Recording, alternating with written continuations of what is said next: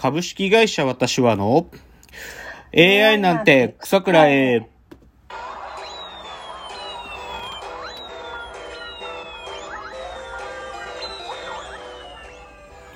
群馬が生んだ怪談時、株式会社私は社長の竹之内です。帰ってきたカルチャー音痴3代目アシスタントの吉峰です。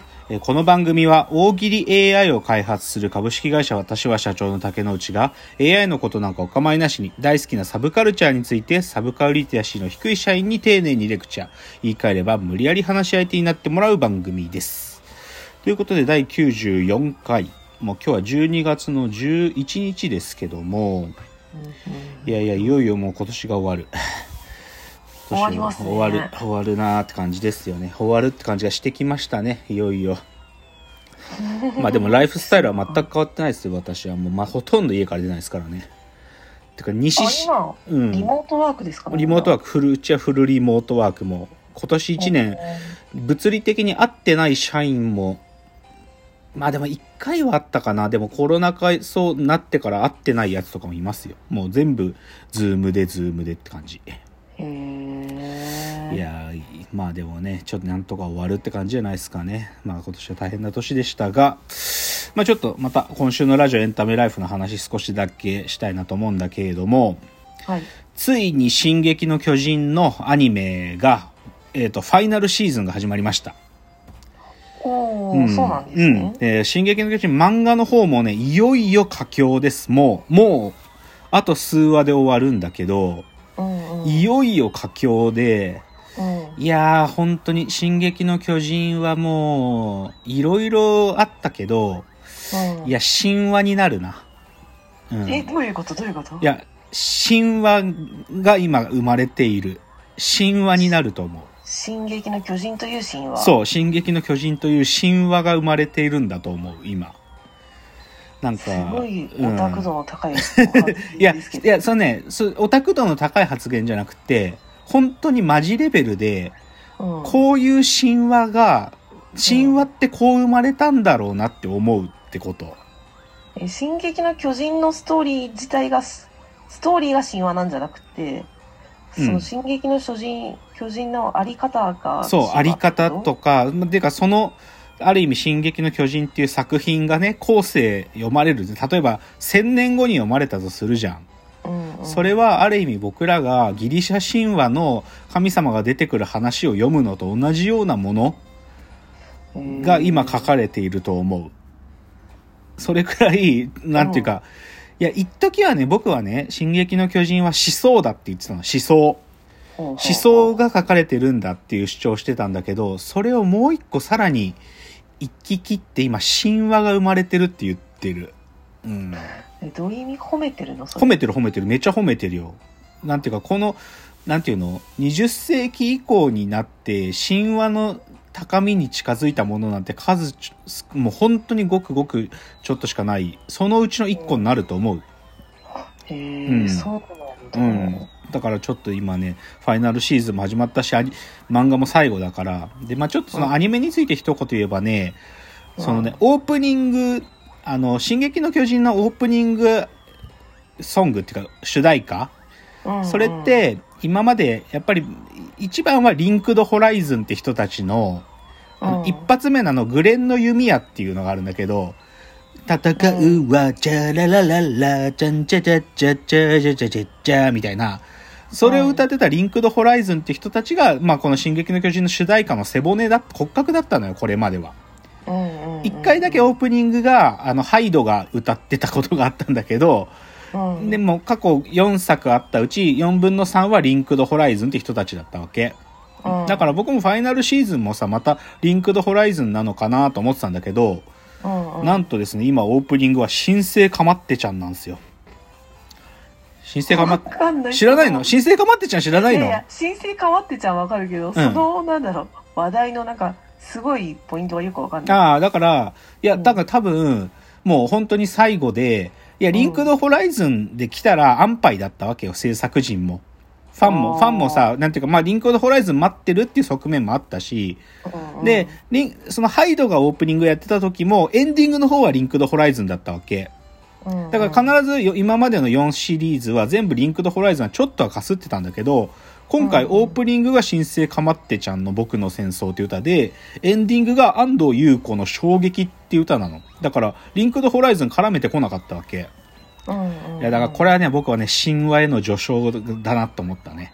なんかもう、新生かまってちゃんに歌わせ、オープニング歌わせちゃってて、しかも安藤優子に、後ろの方歌わせちゃってるのは、なんかもう神話に対しての演出が始まったなと思ったな。もう全然わかんない。まあでも、進撃の巨人マジ神話になるから、もうちょっとここ数、あと数ヶ月で漫画が終わるまでの間も超楽しみですよ。っていうのが一つ目。二つ目。えっと、ちょっとまた漫画の話少ししたいんだけど、うんいやー僕久しぶりに興奮する漫画見つけたよ。ちょっとね、知らなかったこと恥じたんだけど、あのね、ブルーロックという漫画があるんですよ。ブルーロック。うんうん。サッカー漫画なんだけど、うんあの、マガジンで連載してんのね。で、僕知らなかったんだよ。ブルーロックって、どういう漫画かっつうとね、これね、言ってることが超アバンギャルドっていうか、ラディカルですごいの。どういうことかっつうとね、うんあのね、まずいきなり、日本サッカーがね、まあ、ワールドカップでベスト16入ったとか言ってんだけど、うんもうほ、で、こんな、でも、やって頑張ってはいるけど、ワールドカップで優勝できるだろうかっていう問いかけから始まるわけ。でえ、え？にだに？優勝できるはずだってこと？違う違う、優勝で、こんなことを続けていけば、ワールドカップ優勝できるって、本当に思いますかってこと言ってるの。ああ、なるほどなるほど。そう。で、日本がワールドカップで優勝するためには何が必要なのかってことが、いきなし提示されて、何かっていうとね、これ超すごいんだけど、超エゴイストなフォワードがただ一人いればいいんだっていう主張するわけ。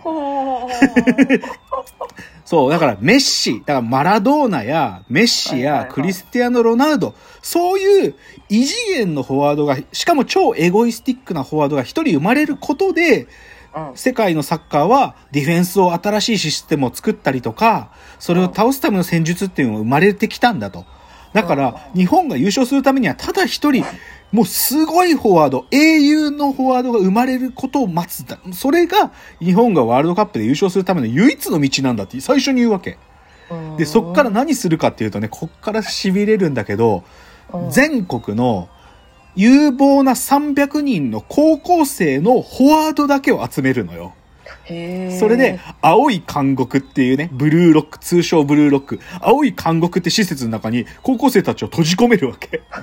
で、そこで、もうね、ある意味デスゲームみたいなサバイバルバトルっつうか、そこで本当にトップオブトップのフォワードをただ一人育成するためのシスシステムっていうのをね、実行していくのよ。で、これ、設定が、まあこの時点で僕し震えたんだけど、うん。で、このね、作家さんのすごいとこは、現在の日本サッカー協会というか、サ日本サッカーに対して、露骨に悪口っていうか、皮肉言いまくるのよ。だから日本サッカーはもうぬるい。ぬるすぎると。で、なんかそんな、ちょっとね、に国内で有望な選手がすぐに海外行くけど、所詮海外行っても、なんか海外のサッカーに順応できなくて、中堅クラブぐらいにいて、で、大して結果も出せず、また戻ってきて国内リーグのなんか中途半端な成績で終わるみたいな、そういうことを露骨に書くのよ。で、選手の名前とかもバンバン出すから、これね、実は結構ね、2018のね、10月ぐらいから連載スタートして、まだ2年ぐらいなんだけど、もう連載当初からかなり炎上してんの。すごいでしょ？もうでも炎上上等な感じで書いてるとこがすっごい良くて、で、で、漫画自体もまあね、ザッツ少年漫画やってくれるのよ。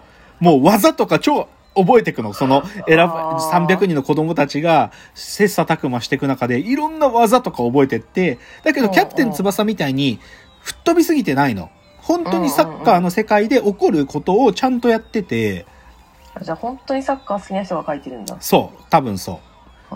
だからね、このブルーロックはちょっと僕はもう今、ずもうとりあえず全部見たんで、もうこれから毎週見ます。超楽しみ。で、久しぶりに思う。アニメか。あ、違う違う、漫画漫画。あ、漫画。漫画。アニメにまだなってない。あの、まだ連載中。今ね、111話だったかな最新が。うん。だからまあ、ちょっと読むのは時間かかるんだけど、っていう話でした。へじゃあ、オープニング最後はじゃあ今日の格言言って終わろうかなと。えっ、と、今日の格言、えーチェーンソーマンの連載終了。ジャンプの連載短期化は不可逆である。まあこれもちょっとその漫画トピックで今日最後まで行くんだけど、う。うん。チェーンソーマンっていうね、いや、うんこれはね、本当に各紙、いろんなとこでの評価は高い漫画だったんですよ。その、うんチェーンソーの形に変身した主人公が人殺しまくるって話なんだけど、まあ、その、なんていうかな、その世界設定もやばい。で、その、で、面白いっつうんだけど、なんとこれが、えっ、と、来週終わっちゃうのかな？うん、で、ちょっと僕その、で、実際これチェーンソーマンもね、2年なのよ、まだ連載始まって。100は行ってないんだよ。100は行ってなくて、連載終わるっていうので、いや、ちょっとその、鬼滅の刃も、まあ、他のジャンプの対策から比べたら圧倒的に連載期間短かったし、うん。なんか、ジャンプのね、作品はどんどんどんどんこの、もう作家が書きたいこと書いたら人気作品であろうとどんどんもう終わるっていうのが、もう、ジャンプ編集部の方針なんだろうね。